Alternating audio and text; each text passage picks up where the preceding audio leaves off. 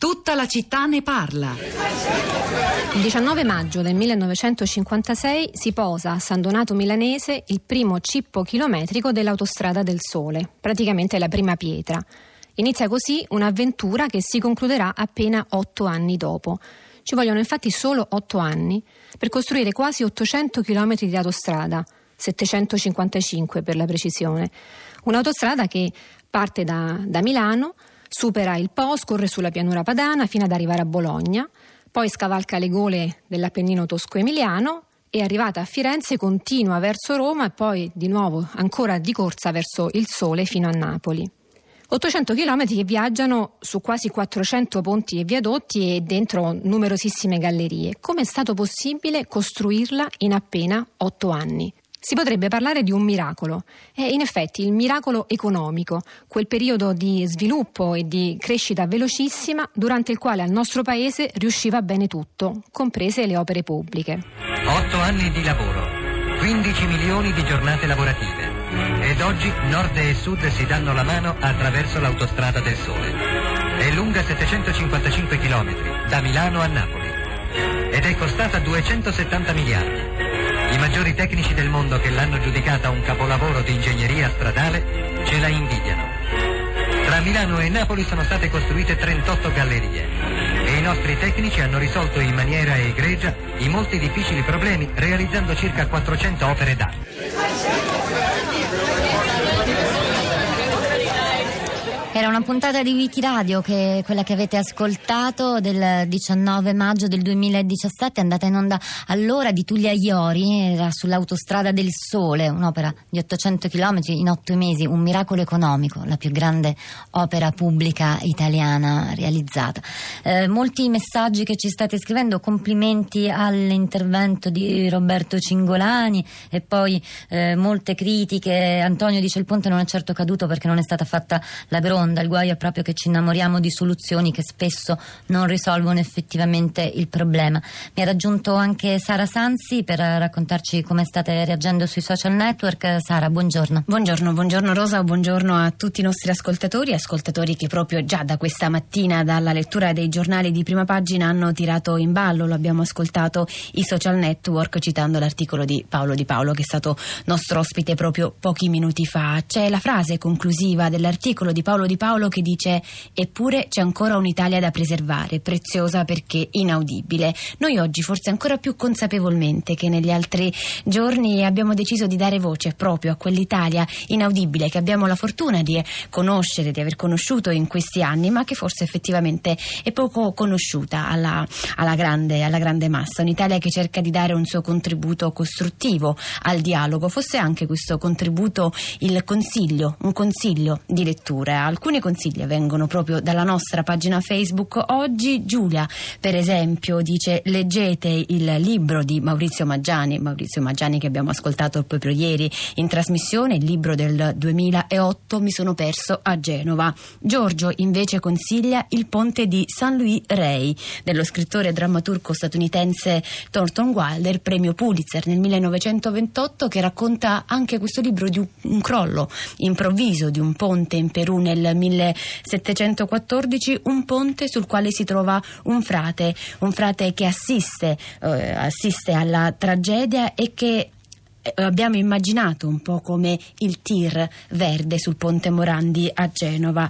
E poi abbiamo ancora Roberto Roberto che scrive citando Heidegger e Fabrizio De André Genova per me giganti dai piedi d'argilla nell'epoca del pensiero che sa solo far di conto crolla senza dignità per i soli conti del guadagno e lo Stato che fa si costerna, si indigna, si impegna poi getta la spugna con gran dignità allora, sono collegati con noi tre ascoltatori. Il primo è du- Duilio, buongiorno, da dove chiama?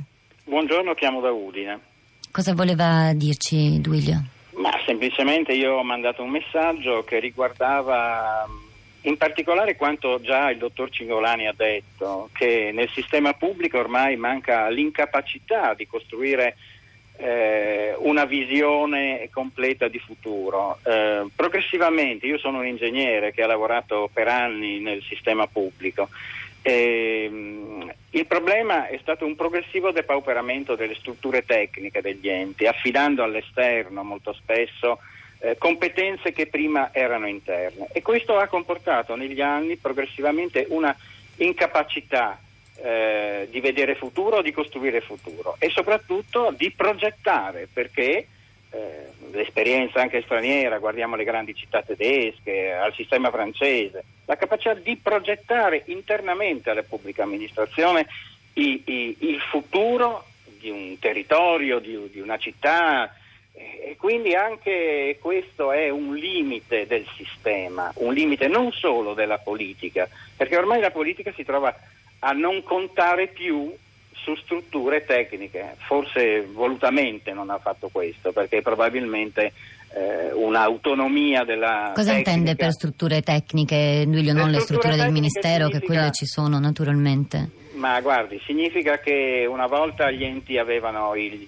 le strutture di programmazione, le strutture di progettazione, anni, fino agli anni 80. Dagli anni 90 in poi, da Tangentopoli in poi, questo è stato progressivamente demolito a favore di eh, una valorizzazione del sistema burocratico amministrativo. La carta deve essere a posto piuttosto che l'opera deve essere a posto e costruita. Io questo volevo dire. Eh, grazie Giulio, sintetizza nel suo intervento anche parte dei punti affrontati sia da Roberto Cingolani che da Nadia Orbinati. Rinvio tra l'altro um, Stefano Cingolani e Roberto Cingolani, scusate, era intervistato ieri sul Corriere della Sera, mentre Nadia Orbinati interviene oggi sul sito di Repubblica.it. Trovate il suo intervento. C'è anche Luigi, buongiorno. Buongiorno.